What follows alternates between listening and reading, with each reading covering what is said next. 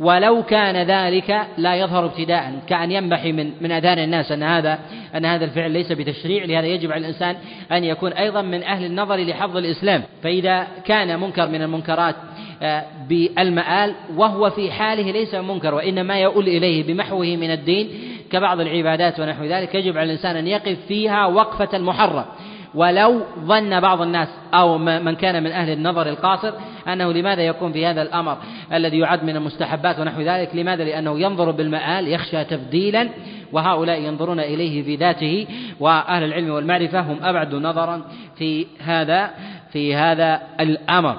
و من جهة الأصل هو متوجه لما يأثم به الإنسان بفعله أو أو تركه وهذا على مراتب متنوعة ليس هذا محله محل بسطها فينبغي الإنسان أن يكون من أهل الموازنة والنظر. ومن أعظم الآثار التي تفيد طالب العلم وكذلك الأمر بالمعروف والنهي عن المنكر في هذا الأمر أن يشرك الأمر الذي أمر النبي عليه الصلاة والسلام به مع النهي عن ضده. فإذا أمر النبي عليه الصلاة والسلام بفعل ونهى عن ضده فليعلم أنه أنه مغلظ من أبواب المحرمات. وإذا أمر النبي عليه الصلاة والسلام بشيء وما نهى عن ضده فإنه من أمور مخففة. وإذا نهى النبي عليه الصلاة والسلام عن فعل ولم يأمر بضده فإن هذا أيضا من الأمور المخففة. وأيها أغلظ التوجه بالأمر بشيء التوجه بالأمر بشيء من غير النهي عن ضده أو التوجه بالنهي عن شيء من غير من غير الأمر بضده. أيها أيها أغلظ. هذا فرع عن قاعدة يذكرها العلماء. هل النهي أعظم أغلظ من الأمر أم لا؟ والذي يظهر والله أعلم أن النهي أغلظ. أن النهي أغلظ. وينبغي للإنسان أن يوازن في ذلك بجمع النصوص ولا يمكن أن يتحقق الإنسان في هذا إلا أن يكون من أهل الدراية والحفظ والمعرفة لأمر رسول الله صلى الله عليه وسلم. فنجد أن أعظم الواجبات التي أمر الله جل وعلا بها التوحيد لكثرتها لكثرتها مع مدد التشريع واقترانها بالنهي عن ضده عن ضده وهو وهو الشرك. كذلك أيضا أن النهي عن ضدها يتنوع ويتدرج. منها ما ينهى النبي عليه الصلاة والسلام النهي عن ضدها على سبيل الإجمال.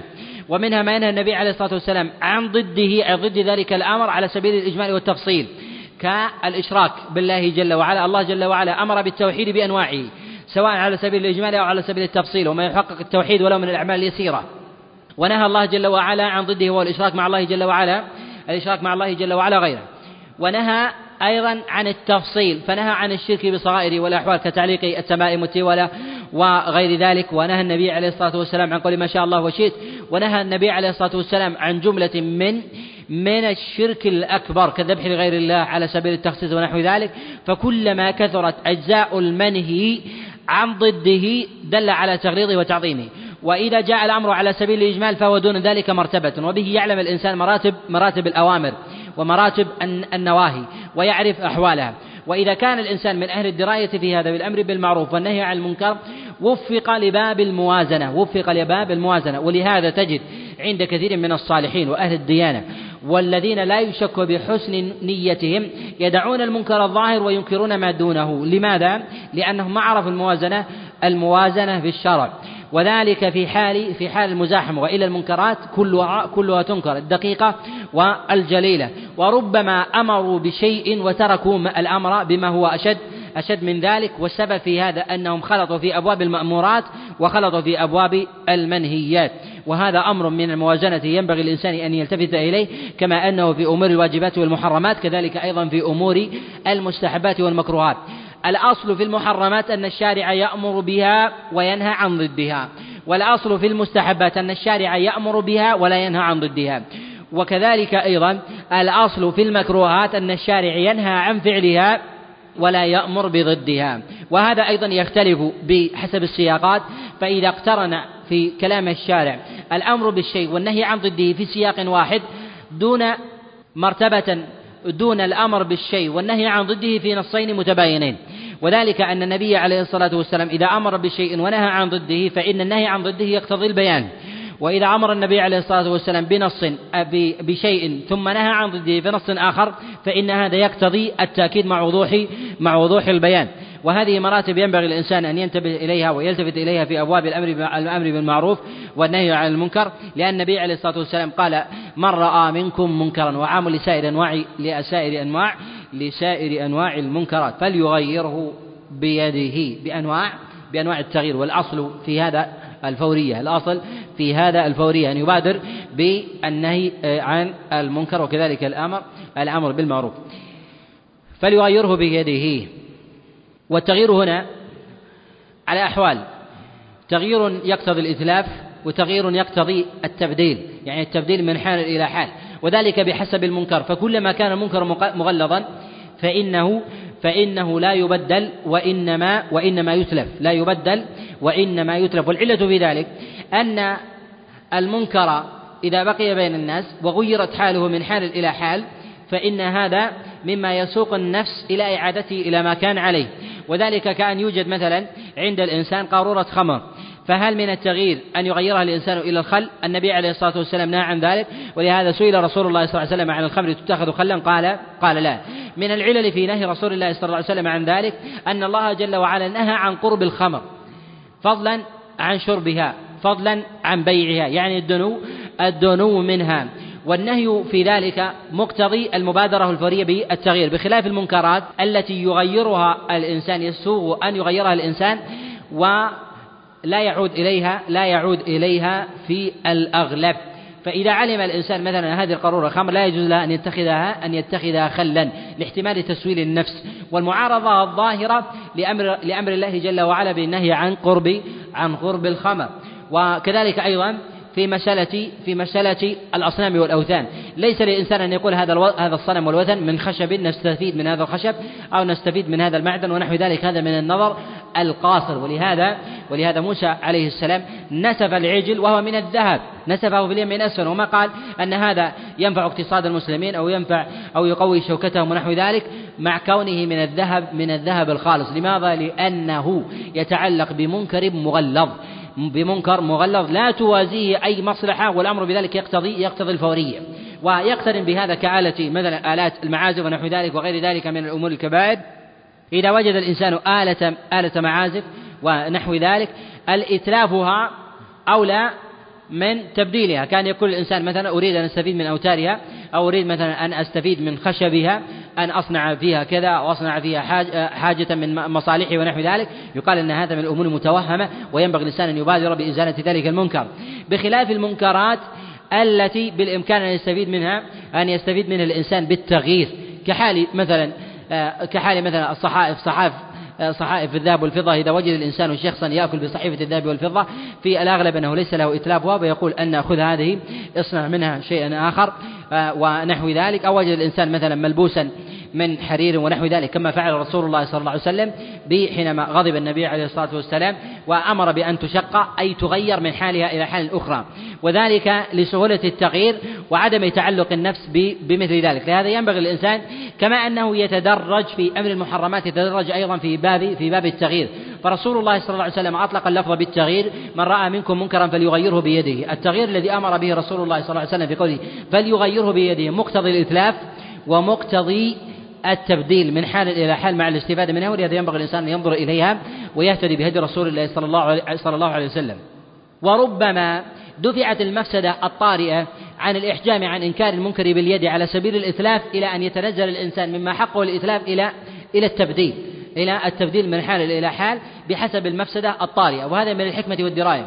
إذا كان حق المنكر الإتلاف من غير تبديل وعلم وعلم الإنسان أنه إن أتلفه أتلفه ابتداء وحق الإتلاف في الشرع أنه تطرأ عليه مفسدة أعظم من ذلك ولكنه يتنزل في طريقة التغيير إلى التبديل. فلا فلا يتلف ذلك المنكر درءا لتلك المفسدة. لهذا ينبغي الإنسان أن يحقق الأمر قدر إمكانه قدر إمكانه بامتثال أمر رسول الله صلى الله عليه وسلم بالنظر إلى حال المنكر وحال المفاسد وحال طريقة التغيير من الإتلاف إلى إلى التبديل. وفي قول رسول الله صلى الله عليه وسلم فما فليغيره بيده فإن لم يستطع فبلسانه. وهذا الأصل أنه لا لا يعذر أحد إلا إلا باللسان. هذا هو الأغلب هذا هو الأغلب. وذلك أن شعيرة الأمر بالمعروف والنهي عن المنكر متعلقة بها خيرية هذه الأمة والله جل وعلا لا يعلق خيرية هذه الأمة بمثل هذا الأمر وهذا الأصل العظيم إلا وهو مقدور عليه على الأقل بالأمر المتوسط الذي يستطيعه كل أحد وهو وهو اللسان. ولو قام الإنسان والمسلمون بشعيرة الأمر بالمعروف والنهي عن المنكر فيما بينهم لزال المنكر وكثير من المنكرات تتبادل بين الناس تتبادل بين الناس. فهذا لديه منكر يختلف عن المنكر الذي لدى فلان وفلان لديه منكر يختلف عن منكر عن منكر فلان. ولو قام هذا بالاحتساب على هذا وقام الآخر باحتساب على ذاك مع طيب نفس وحسن سريرة ومراقبة لله لاستساغ الناس الأمر بالمعروف عن المنكر وأحجموا وأحجموا عن الوقوع الوقوع فيه. و ينبغي الإنسان أيضا أن يعرف مراتب الأمر بالمعروف والنهي عن المنكر باللسان منها الأمر بالمعروف والنهي عن المنكر قبل وقوعه وهذا من الحكمة والدراية. أن ينهى الإنسان عن منكر قبل وقوعه كأن يرى مثلا إرهاصات الوقوع أو مثلا يعلم الناس يتحدثون أنهم سيفعلون غدا ونحو ذلك قبل وقوع المنكر فإن هذا فإن هذا من الأمور التي يجب تغييرها. لأن الإنسان يأثم بتحدثه أو عزمه على المنكر. ولهذا النبي عليه الصلاة والسلام يقول كما في الصحيح من قال لأخيه تعال أقامرك فليكفر وهذا قبل أن يقع في الفعل. النبي عليه الصلاة والسلام ما قال أنه فليكفر يعني بعد بعد فعله القمار وإنما قال مجرد مجرد القول فالأمر متعلق بالقول. لهذا إنكار الأقوال الموعود بإقامة المنكر من الأمور الواجبة. وفي قوله عليه الصلاة والسلام فليغيروا بيده فإن لم يستطع فبلسانه. يدخل في أمور اللسان أيضا القلم سواء كان الإنسان بواسطة أو كان الإنسان مثلا بنفسه حمل حمل كتابه إلى غيره فإن هذا من أمور من أمور إنكار المنكرات. وهذا أمر ميسور لكل لكل الناس. والأمر المتوجه هنا متوجه للعامة والخاصة للعلماء والعامة للمتعلمين والجهال. ما عرفوا أن ذلك منكر وذلك وذلك معروف. وفي قوله عليه الصلاة والسلام فإن لم يستطع فبقلبه وذلك أضعف أضعف الإيمان. الأمر بإنكار المنكر بالقلب مراد بذلك عدم حبه وكراهته وهذا ينبغي الإنسان أن يهتم به اهتماما بالغا أن يستحضر الإنسان في كل منكر يراه بغض ذلك المنكر لله. باعتبار أن هذا يرتبط بالإيمان. وكذلك كثرة مساس الإنسان للمنكرات ببصره وبسمعه من أعظم من أعظم ما يميت القلب من أعظم ما يميت قلب الإنسان ويشرب حب المنكرات وربما وقع في المنكرات من حيث من حيث لا يشعر. وهذا يوجد عند العلماء ويوجد أيضا عند العامة. العالم إذا لم يتدرج في هذا المنكر ولم يكن له نصيب ليده من إنكار المنكرات ولم يكن للسان نصيب من إنكار المنكرات لا يمكن أن يبقى الإنكار بالقلب. إلا ويصاحبه إلا ويصاحبه اللسان ولو في قضايا أعيان. ويصاحبه ويصاحبه كذلك كذلك اليد ولو في بعض ولو في بعض الأحيان. من أراد أن يجعل المنكرات على السواء بإنكارها بالقلب لا يمكن أن يتحقق هذا لا يمكن على الإطلاق. ولهذا من نظر إلى كثير من المنتسبين إلى العلم. في بلدان العالم الإسلامي الذين لا يأمرون بالمعروف ولا ينهون عن المنكر يمرون في طرقاتهم من بيوتهم إلى المساجد على حوانيت الخمر ودور الدعارة ودور الربا ونحو ذلك ولا يرفعون بذلك طرفا وكأنهم يرون وكأنهم يرون المباحات. والسبب في هذا أنهم ليس لي ليس لألسنتهم وليس لأيديهم نصيب في إنكار في إنكار المنكرات. أعظم ما يتوازن فيه الإنسان في صلاح قلبه في أمر المنكرات هو الإنكار باللسان. هو الإنكار باللسان ينبغي الإنسان أن يصاحبه ذلك بالأمر بالمعروف والنهي عن المنكر وينبغي أن يعلم الإنسان أن إنكار الإنسان على غيره المنكر ربما يريد به صلاح باطنه هو لا إزالة ذلك المنكر وهذا من الأمور المهمة التي ينبغي الإنسان أن يلتفت إليها وهي أن كثيرا من الناس يرى المنكر أنه لو أنكر عليه ما ما زال ذلك المنكر يقال أنكر عليه ليزول منكر القلب. ليزول منكر القلب الذي الذي لديك. هذا أمر. الأمر الآخر حتى يعلمه أنه على منكر ولو بقي عليه. وهذا أمر من الأمور المقصودة في الإسلام. وذلك أن كثيرا من الناس يظن أن الأمر المعروف والنهي عن المنكر مقيد بزوال بزوال المنكر من الناس. وهذا من الوهم والغلط. ولهذا أعظم ما جالده أنبياء الله جل وعلا في أممهم أنه جاء جيل بين بين الأنبياء جاء جيل من الناس اتكلوا على عدم على عدم تغيير ذلك المنكر فأحجموا على الأمر بالمعروف والنهي عن المنكر. فجاء جيل بعد ذلك فظنوا فوجدوا آباءهم على ذلك المنكر فلما جاءت الدعوة الجديدة قالوا إنا وجدنا آباءنا على أمة وإن على ثاني مقتدون. يعني أن هؤلاء الذين بقوا على المنكر الذي الذي هم عليه ولم ينكر أهل عصرهم عليهم ذلك المنكر باءوا بإثمهم لأن أثرهم على نبي من أنبياء الله جل وعلا كذلك من ورثة الأنبياء من العلماء والنذر والأمرين بالمعروف والنهين عن المنكر والمصلحين الذين يهتدون بهدي رسول الله صلى الله عليه وسلم. آه كذلك أيضا ينبغي أن يعلم أن شعيرة الأمر بالمعروف والنهي عن المنكر الأصل فيها الظهور وليس فيها وليس الأصل فيها السر. أما الاحتساب بالإنكار سرا ليس من المقاصد الشرعية. بل إن الاحتساب بالإنكار علانية. لهذا الشارع قدم الإنكار باليد والأصل فيه العلانية. الأصل فيه العلانية وجعل الإنكار أيضا باللسان والأصل في ذلك العلانية ويليه بعد ذلك ويليه بعد ذلك القلب. وباب السر والعلانية مربوط بالمصلحة. لا يوجد باب في الشريعة منضبط في هذا. ومن قال أن النصيحة علانية في كل وقت مذمومة هذا من الكلام الباطل والافتراء في دين الله. ومن قال ومن قال إن الإنكار في السر من الأمور المحمودة في الشريعة في كل حين هذا من الافتراء على الشريعة والافتئات على الدين. بل يقال أن الإنسان ينظر في هذا إلى إلى إلى أمر الموازنة والعالم في ذلك ينظر ينظر بنصوص الشريعة وينظر أيضا إلى المآلات. فربما المنكر لا يزيله إلا العلانية وربما منكر من المنكرات. ولو صغير أنكره علانية جعله من الكبائر واستمسك صاحب المنكر به لهذا ينبغي الإنسان أن يكون من أهل أن يكون من أهل الموازنة والنظر في الحال في الحال والمال. وفي قول رسول الله صلى الله عليه وسلم ذلك أضعف الإيمان. يعني وجود الإيمان لكنه ضعيف. وجود الإيمان ضعيف. وهذه الحال لا يمكن أن تكون في الكمل من أهل العبادة والديانة. لا بمعنى أن الإنسان الذي لا يأمر بالمعروف ولا ينهى عن المنكر لا يمكن أن يكون من أهل من أهل الكمال في العبادة في أداء الصلوات. ولا يكون من أهل الكمال والعبادة في أمور الصيام. ولا يكون من أهل الكمال والعبادة في أمر الزكاة والصدقة. بل يكون لديه قصور في بقية هذه الأبواب. لأن النبي عليه الصلاة والسلام قال وذلك أضعف الإيمان وضعف الإيمان وقوته لا تتعلق بباب من أبواب الشريعة بل هو شامل لسائر لسائر أنواع العبادات. ومن أحب المنكر ورضي به وقنع به يخشى عليه من النفاق الأكبر. يخشى عليه من النفاق الأكبر ولو لم يتكلم بلسانه كأن يفرح إذا جاء المنكر ويتحين ويبتهج به إذا رآه في طرقات وإذا رأى الخير و... وإذا رأى الخير انقبض وخنس ونحو ذلك. هذه طريقة المنافقين. نعم. وعن أبي مسعود الأنصاري قال قال رسول الله صلى الله عليه وسلم من دل على خير فله مثل أجر فاعله. في قول رسول الله صلى الله عليه وسلم من دل على خير. تقدم معنا الكلام على هذا في حديث أبي هريرة من سن في الإسلام سنة حسنة ومن دل على هدى. وتقدم الكلام معنا على أهمية آه، التشريع في الإسلام. وليس المراد بذلك التشريع هو أن يأتي الإنسان بعبادة لم تكن في الإسلام لا وإنما يحيي السنن يحيي السنن. كذلك أيضا يحيي ويبتدع طرق مشروعة موصلة إلى الخير. وهذا من السنن والهدي والدلالة العظيم. كأن يدل الناس مثلا أن يكون عقبة بينهم وبين بين الوصول إلى الخير.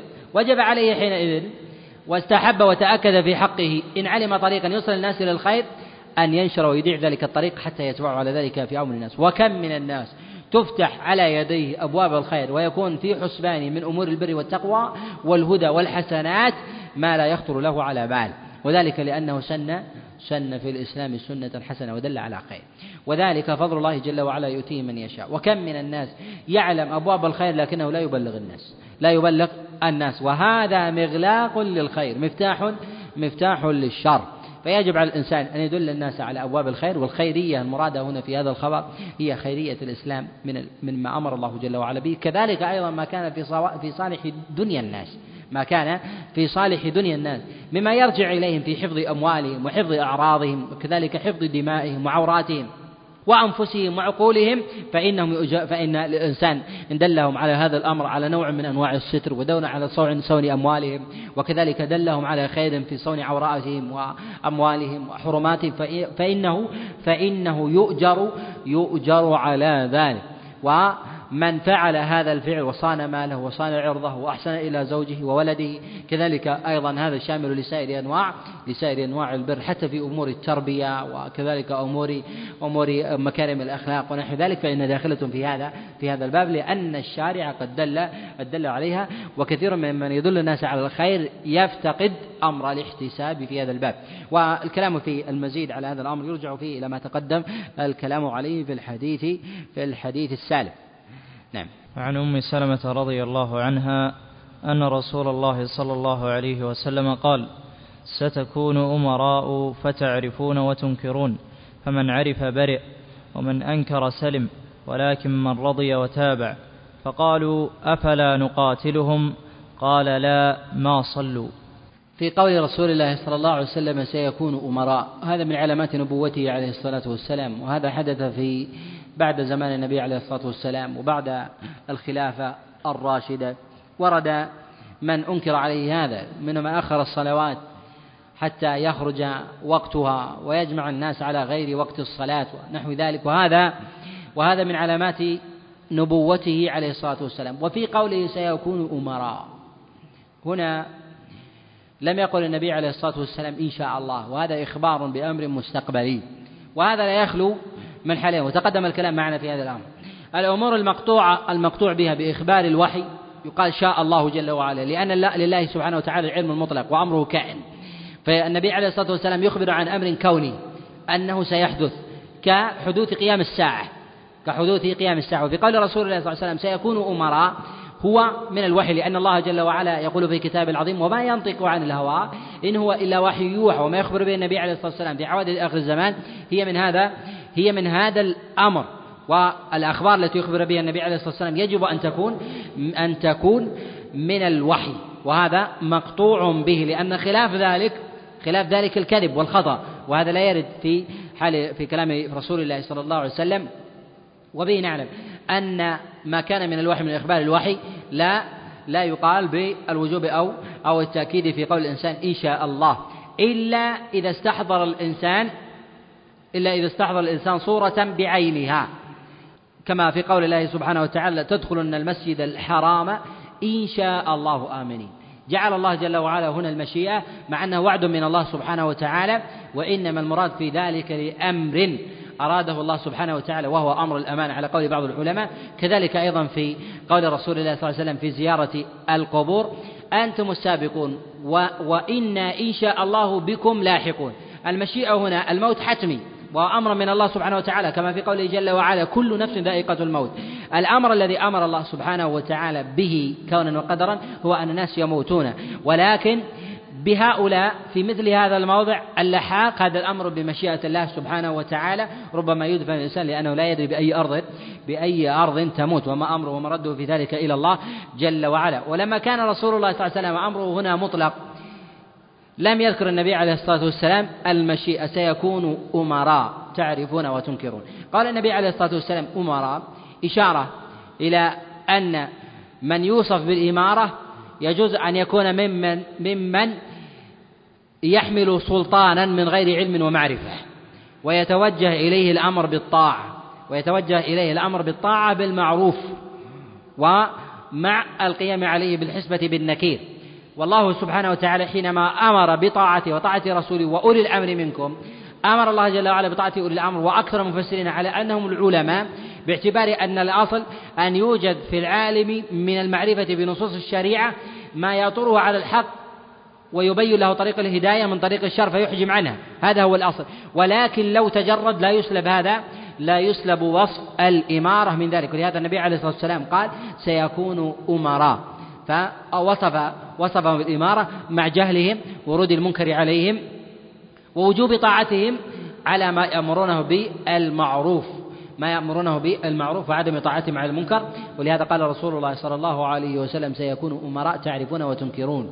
يعني النبي عليه الصلاة والسلام نهى عن عن مقاتلتهم. ما دعوا إلى الخير ولهذا قال النبي عليه الصلاة والسلام قال في آخر الخبر لا ما صلوا تعرفون وتنكرون. يعني تعرفون منهم شيئا يوافق السنة وشيئا لا يوافق السنة. وذلك أن المعروف ما عرف من طريق الحق والمنكر ما لم يعهده الإنسان ما لم يعهده الإنسان من طريق الحق. ولهذا المحدثون يصفون الحديث بالمنكر إذا كان الحافظ لم يعرفه من قبل لم يعرفه من قبل ويأتي بالشيء لا يوافق فيه لا يوافق فيه الثقات. ولهذا يوسف عليه السلام لما دخل عليه إخوته قال الله جل وعلا عنه فعرفهم وهم له منكرون. يعني لم لم يروا هذا الشخص من قبل لكن هو عرفهم باعتبار أن الصغير أن الصغير إذا رأى شخصا كبيرا فإنه لا يتغير عليه في كبره بخلاف الرجل إذا رأى صغيرا ثم رآه بعد كبره لا يعرفه أو لا يكاد لا يكاد يعرفه. باعتبار التغير فهذا يسمى يسمى بالمنكر أي لم تعهدوا من أمركم الأول شيئا. والنبي عليه الصلاة والسلام خاطب الصحابة ورأوا ذلك ورأوا ذلك في بعض الخلفاء الذين أدركوهم ممن يخالف أمر رسول الله صلى الله عليه وسلم. قال النبي عليه الصلاة والسلام فمن عرف بري وجاء في لفظ فقد بري يعني أن الإنسان إذا عرف المعروف من المنكر وسلك طريق المعروف وأدبر عن المنكر فإنه من أهل البراءة عند الله جل وعلا ولا يلحقه في ذلك شيء. ومن أنكر فقد سلم.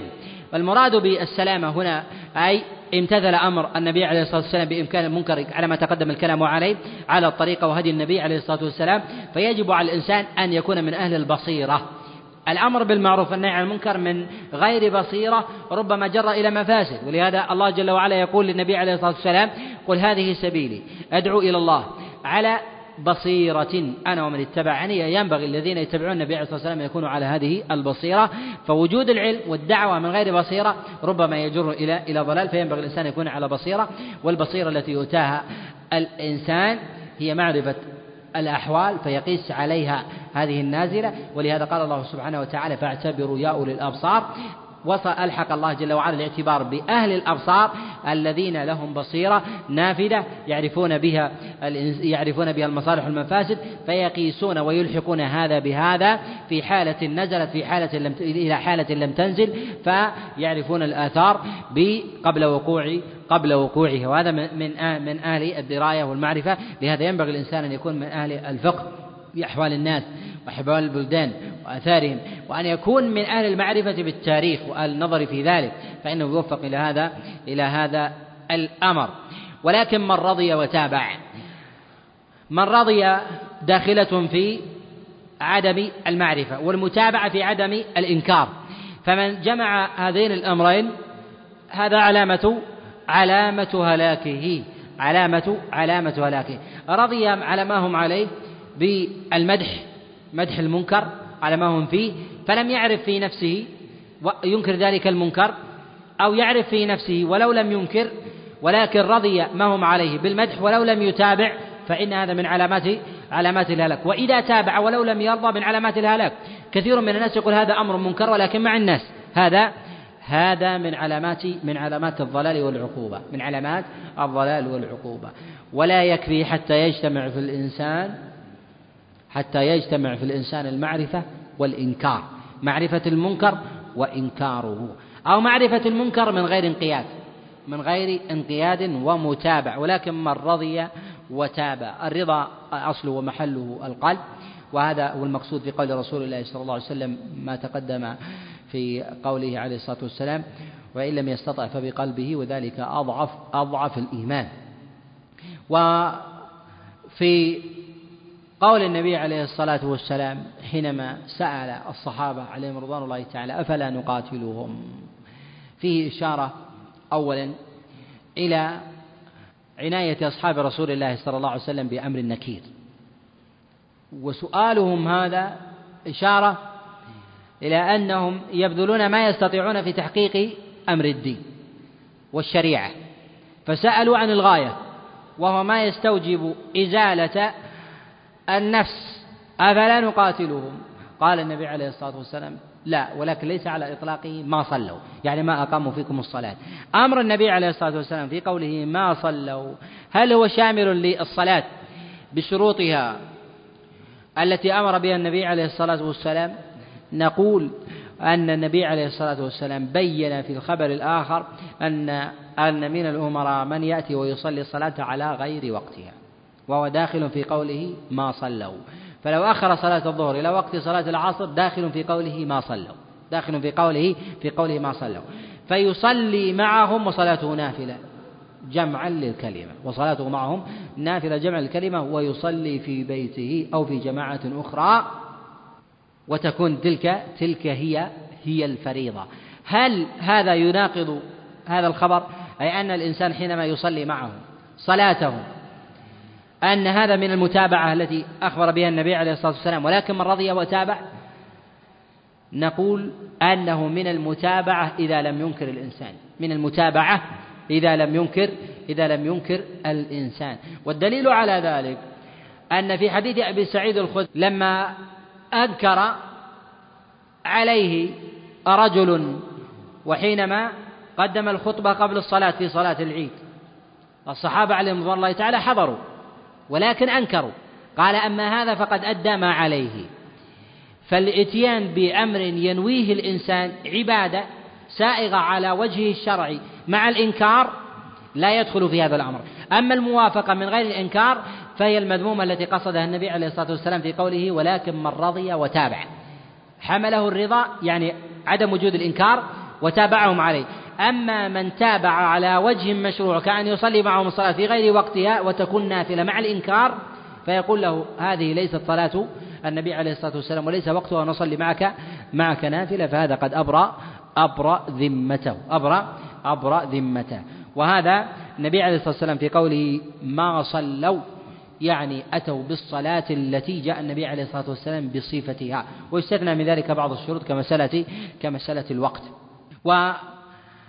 وفي قوله عليه الصلاة والسلام ما صلوا إشارة إلى أن الصلاة هي الفيصل بين أهل الإيمان وأهل النفاق وكذلك أيضا في إشارة إلى أنه يجب على ولاة أمور المسلمين أن يظهروا صلاتهم للعامة أن يظهروا صلاتهم للعامة وهذا من الأمور الشرعية.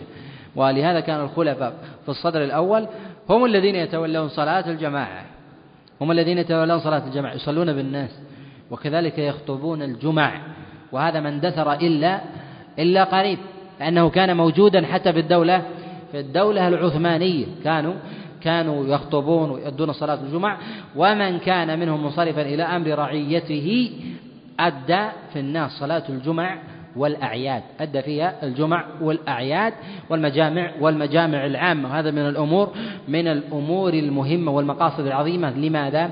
لأن فيه حفظا لهذه الشعيرة العامة. وهل في قوله عليه الصلاة والسلام ما صلوا؟ أراد الصلاة جماعة مع الناس أم أراد أنه أنهم إن صلوا ولو في أنفسهم؟ وثبت ذلك أن هذا يدرى عنهم يدرى عنهم الوصف بالكفر. يقال المراد بذلك هو الإتيان بالصلاة. الإتيان بالصلاة خاصة بالأزمنة المتأخرة أنه يشق على الناس مشاهدة الولاة أن يصلوا في كل الصلاة باعتبار امتداد البلدان باعتبار امتداد البلدان مع وجوب الصلاة جماعة على الحاكم والمحكوم ويجب عليه أن يؤديها ولكن أمر البروز قصده لسائر الناس هذا من الأمور من الأمور المتعذرة. نعم. أحسن الله إليك. وعن أبي هريرة رضي الله عنه أن رسول الله صلى الله عليه وسلم قال إذا سافرتم في الخصب فأعطوا الإبل حظها من الأرض وإذا سافرتم في السنة فبادروا بها نقيها وإذا عرستم فاجتنبوا الطريق فإنها طرق الدواب ومأوى الهوام بالليل. هذا من رفقه عليه الصلاة والسلام حتى في البهائم وهذا من سعة الإسلام وفضله. والنبي عليه الصلاة والسلام إنما حث هذا الحث أراد أصالة أن يبين أن الرفق بهذه البهائم من الأمور المطلوبة شرعا. وتقدم الإشارة معنا في إطعام أو سقي الكلب الذي يلهث والذي كفر الله جل وعلا به عن الساقية وهي بغي. وإنما ذكر النبي عليه الصلاة والسلام الكلب على سبيل التخصيص مع وجود كثير ممن يسقي البهائم بهيمة الأنعام وهي أولى بالإكرام. خص الكلب الذي في ابتداء الأمر كان الشارع يأمر بقتله. ومن ومن اقتناه نقص من أجره قيراط كما جاء النبي عليه الصلاة والسلام. وهذا مع ذلك يؤجر الإنسان بالإحسان بالإحسان إليه. ما يدل على أن ما كان أعظم منه وأكرم أن الإنسان يؤجر على ذلك أيضا من باب من باب أولى. والنبي عليه الصلاة والسلام أشار في هذا الخبر أن الإنسان إذا إذا سار في عام خصب أن يرفق بالبهائم حتى حتى تطعم. ألا يذهب بها بشد المسير فلا تستفيد فلا تستفيد. محل والأذية للبهائم في هذا أن البهائم إذا شدت في عام في عام خصب وإنبات الأرض وإخراج الأرض خيرها لم تأخذ البهائم حقها من عجلة من عجلة راعيها. فيشق عليها ذلك وتضمر وتضوي في جسدها وتتأذى في ذلك وهذا من الأمور التي التي نهى الشارع الشارع عنها. وهذا فيه إشارة أنه إذا كان هذا في البهائم فإنه في بني آدم من باب أولى حتى في في ذات الإنسان. ولهذا النبي عليه الصلاة والسلام يأمر الإنسان بالسكينة وعدم المسارعة والمشي في الأرض في الأرض هونا ووصف النبي عليه الصلاة والسلام في بعض الأخبار وفيها كلام أن العجلة من الشيطان وهي في ذات آه، آه، الإنسان وهي كذلك أيضا في حق في حق البهائم. فيجب على الإنسان أن لا يؤذي البهيمة حتى في مسيرها. وفي غير مسيرها أيضا من باب من باب أولى بإلحاق فيها الجراحات أو أو ضربها أو قتلها صبرا فإن هذا من الأمور من الأمور المذمومة المذمومة شرعا. وإنما ذكر النبي عليه الصلاة والسلام هذه الحال في خالي في حال الخصب أو في حال السنة يعني الجدب أن النبي عليه الصلاة والسلام ذكر هاتين الحالتين أن الناس والعرب ينتقلون يلتمسون يلتمسون العشب لدوابهم فيطرأ عليهم هذا الأمر في ذهابهم ومجيئهم فتفسد عليهم ربما دوابهم. وهذا من توجيه رسول الله صلى الله عليه وسلم وعنايته بأمته حتى في حفظ المال. مما ينبغي على ولي أمر المسلمين ومن ملك توجيها في حفظ أموال المسلمين والرفق بها أن يوجههم إليه سواء ما يتعلق بطريقة صون المال. وحفظه والاحتراز له من من ورود الأذية عليه سواء من السراق أو من اللصوص. ونحو ذلك أن يوجههم أن يوجههم بحفظ حفظ أموالهم. وعلى طرق في ذلك فالنبي عليه الصلاة والسلام أخبر الصحابة وهم أهل معرفة ودراية مع مع ذلك نبههم النبي عليه الصلاة والسلام على هذا وكذلك أيضا الأخذ بالآداب في أمر رسول الله صلى الله عليه وسلم كما في هذا الخبر عن المبيت أو سكنى بطون الأودية. وسكنى بطون الأودية النوم فيها في الليل من الأمور من الأمور المنهي عنها. حمل بعض العلماء ذلك النهي على التحريم باعتبار أنه من الأمور المهلكة والمفسدة ونهي النبي عليه الصلاة والسلام عن بطون الأودية لأن مواضع الهوام والدواب. الدواب تريد الأودية لماذا؟ لأنها منبسطة وهي مجرى الماء. والماء إذا جرى عليها أتى بالرمل وأتى بالتراب والبطحاء حتى أصبحت الأودية. الأودية ليس فيها مرتفعات وإنما هي لينة فتأتيها خشاش الأرض. من الحيات والعقارب ونحو ذلك بخلاف غير الأودية فإنها صخور ومرتفعات ونحو ذلك فنهى النبي عليه الصلاة والسلام عن الإتيان في بطون الأودية والمبيت والمبيت فيها لأن موضع الهوام فربما الإنسان نام فيها فتجري عليه الدواب فتؤذيه وكذلك ربما آذت دوابه باللدغ فالحيات تلدغ تلدغ البهائم بهائم الأنعام ونحو ذلك فتؤذيها وربما ماتت.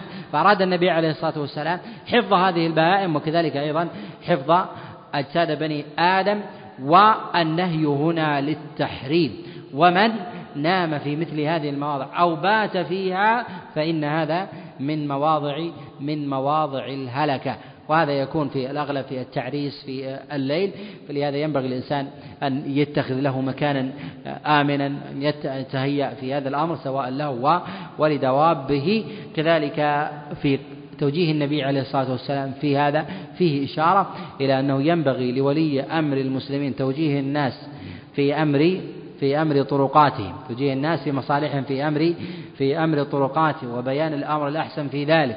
وكذلك أيضا المعاقبة والزجر على من يلقي بنفسه بالتهلكة ونحو نحو ذلك. كذلك أيضا إن ملك من المال شيئا أن يصنع لهم ما يحفظون به الدواب سواء كان من المراكب والسيارات من المواقف العامة وحمايتها ونحو ذلك فإن هذا مقصد قصده رسول الله صلى الله عليه وسلم في هذا في هذا الخبر مقتضاه هذا المعنى. نعم.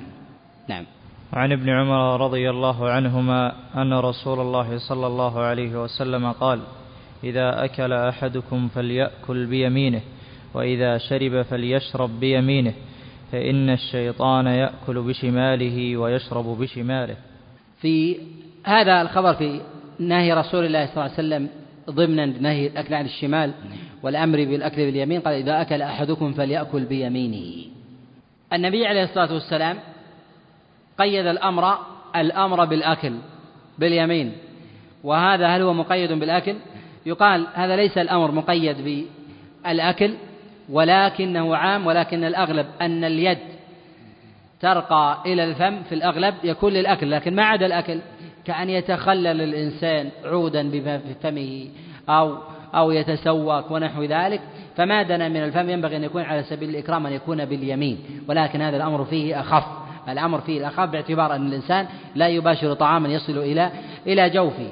النبي عليه الصلاة والسلام قال إذا أكل أحدكم إنما التقييد بالأكل باعتبار أنه الأغلب ويدخل في هذا الشراب ويدخل في هذا ويدخل في هذا الشراب ويحتمل أن التقييد الأمر بالأكل باعتبار أنه هو آه، الأطول مدة وكذلك الأعظم أثرا عليه باعتبار أن الإنسان يباشر الطعام بيده بخلاف المشروب.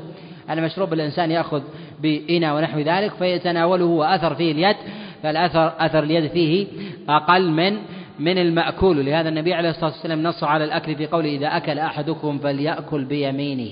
وإن كان الأمر يتوجه يتوجه إلى إلى إلى الشراب أيضا ولكن الأكل هو أولى بالأمر للأثر العارض العارض عليه. إذا أكل أحدكم فليأكل بيمينه. هذا يتضمن النهي عن الشمال. النبي عليه الصلاة والسلام في حديث عبد الله بن عمر أمر بالأكل باليمين وما نهى عن الشمال. تقدم معنا أن النبي عليه الصلاة والسلام إذا أمر بشيء ولم ينهى عن ضده فإن هذا الأمر يحمل على الاستحباب. وإذا نهى عن شيء ولم يأمر بضده أن النهي على على الكراهة. نقول ثبت عن رسول الله صلى الله عليه وسلم أنه نهى عن الأكل بالشمال كما في حديث جابر في صحيح الإمام مسلم. قال النبي عليه الصلاة والسلام لا يأكل أحدكم بشماله لا يأكل أحدكم بشماله. ونهي رسول الله صلى الله عليه وسلم عن الأكل هنا جاء في نص مستقل عن حديث عبد الله بن عمر عليه رضي الله تعالى ما يدل على التأكيد. وهل النهي الذي نهى عن النبي عليه الصلاة والسلام بالأكل بالشمال وأمر النبي عليه الصلاة والسلام بالأكل باليمين. هل هو على الوجوب؟ أشار الشافعي في كتابه الرسالة إلى الوجوب وروي عن جماعة من الفقهاء من الحنابلة وجماعة من الفقهاء من المالكية وغيرهم إلى أن هذا الأمر على على الوجوب. ونهي النبي عليه الصلاة والسلام الأكل بالشمال نهي على التحريم. قال وذلك لأمور متعددة منها النبي عليه الصلاة والسلام نهى عن ضد الأكل باليمين بنص آخر وهذا يدل على التأكيد والإلزام. الأمر الآخر النبي عليه الصلاة والسلام كما في حديث سلم الأكوع في الرجل الذي أكل بشماله فقال له النبي عليه الصلاة والسلام كل بيمينه قال لا أستطيع. قال لا أستطعت فما رفع إلى فيه وقال والنبي عليه الصلاة والسلام لا يدعو على أحد مثل هذا الدعاء إلا وقد ترك أمرا واجبا. ولكن جاء في بعض الألفاظ أن أنه ما منعه من ذلك إلا الكبر. قالوا هذا نوع من النفاق كبر على الشريعة قالوا فدخل في التحريم من هذا من هذا الوجه. القرينة الثالثة أن النبي عليه الصلاة والسلام جعل عدم الأكل باليمين والأكل بالشمال مشابهة للشيطان. فإن الشيطان يأكل بشماله. فإن الشيطان يأكل بشماله. ومشابهة الشيطان مذمومة. ومشابهة الشيطان مذمومة. وهل مشابهة الشيطان تدل على التحريم أم لا؟ تدل على التحريم. نقول ليست دلالة مستقلة ولكن ولكن قرينة. هي من من القرائن الدالة على التحريم وليست من الأدلة القطعية في هذا الأمر. والذي يظهر لي والله أعلم أن الأمر في الأكل باليمين على الوجوب في الأكل خاصة وأما في الشرب فهو على الاستحباب. وأما في الشرب فهو على الاستحباب لما تقدم من أمر التعليل السابق. وفي الأكل واجب ويأثم الإنسان بعدم أكله بعدم أكله بيمينه. وينبغي الإنسان أن يأخذ بهدي رسول الله صلى الله عليه وسلم الاستنان بسنته الأمر بالأكل. ومن أعظم الآداب في هذا أن يسمي الإنسان وتقدم الكلام على ذلك وأن يأكل مما يليه كما جاء في الخبر في أمر رسول الله صلى الله عليه وسلم لعمر.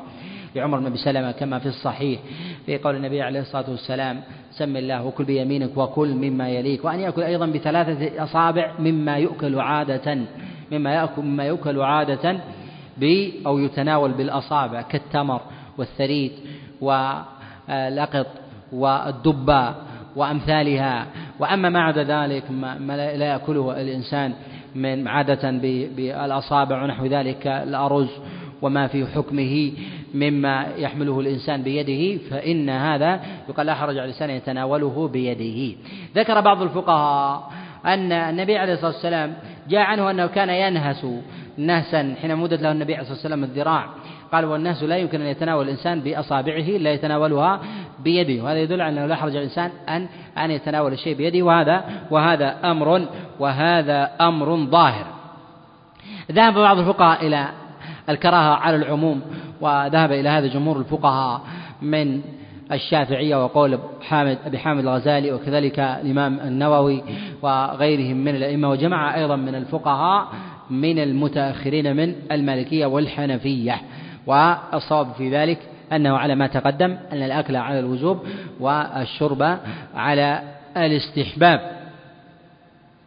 وفي قول النبي عليه الصلاة والسلام فإن الشيطان يأكل بشماله.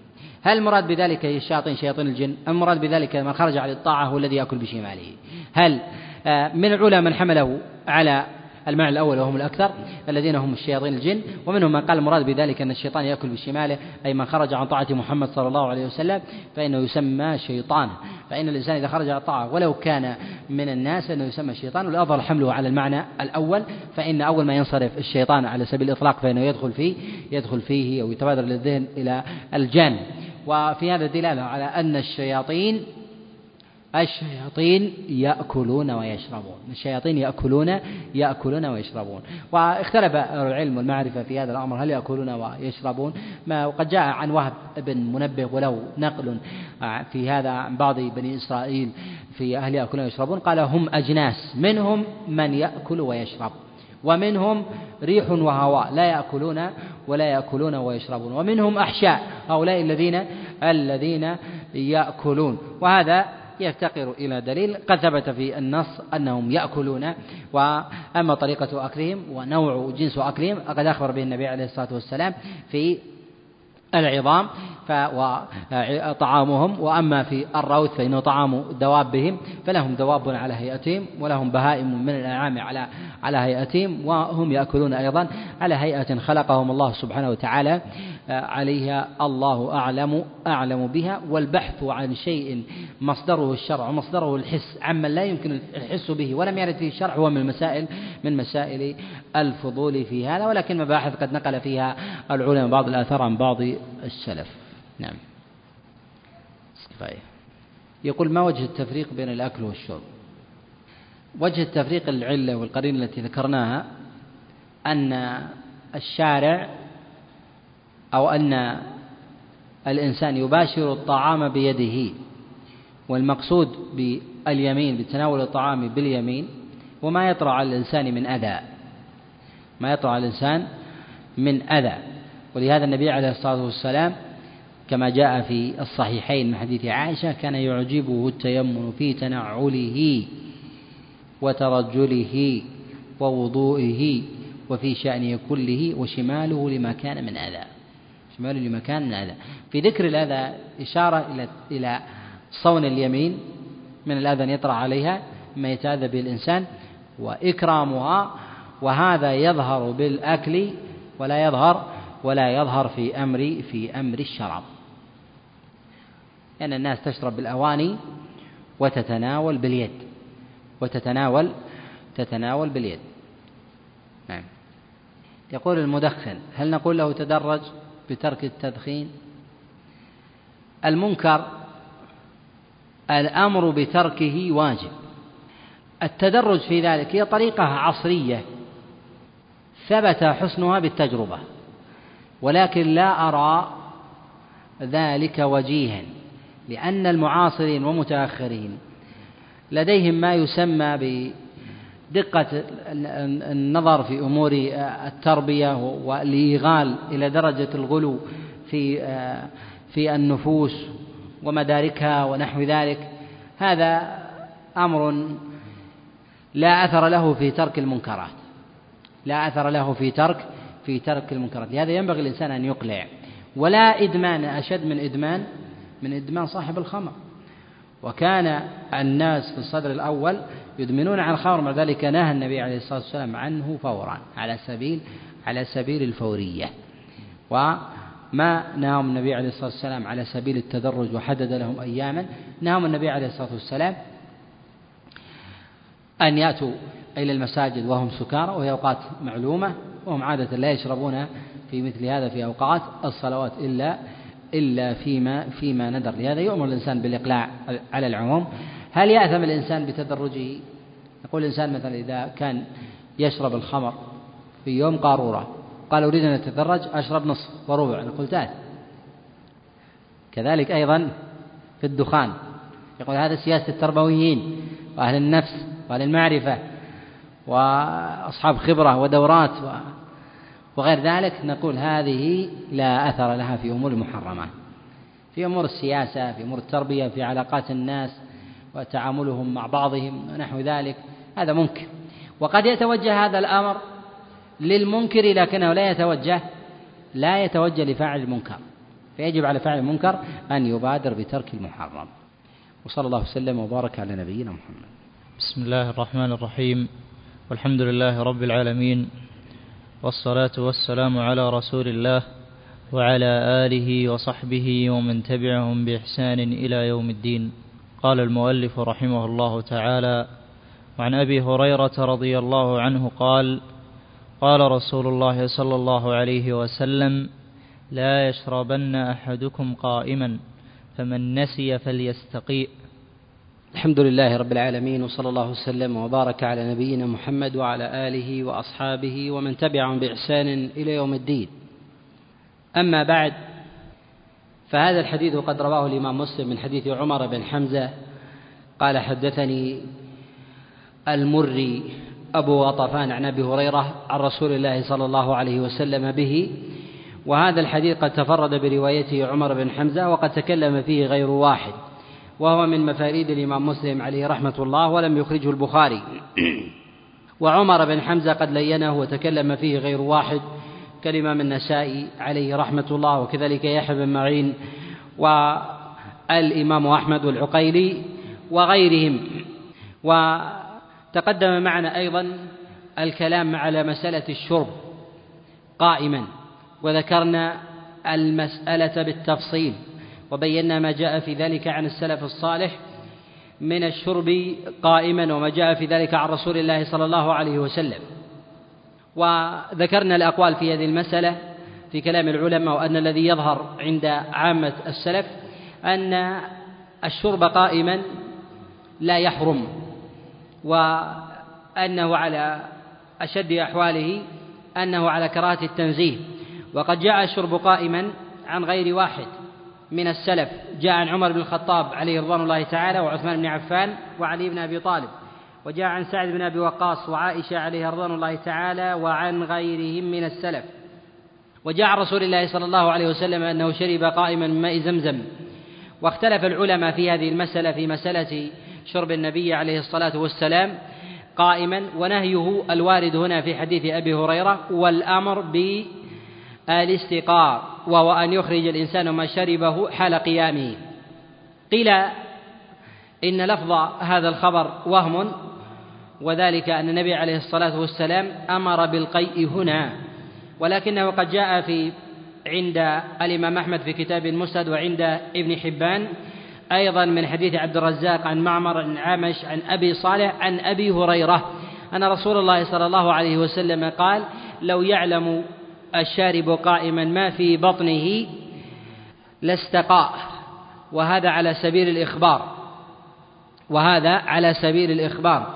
وظاهر إسناد وظاهر إسناد الإمام أحمد في هذا الخبر أقوى من إسناد الإمام أحمد من, من إسناد الإمام مسلم عليه رحمة الله وهو حديث عمر بن حمزة عن المري عن أبي هريرة عن رسول الله صلى الله عليه وسلم.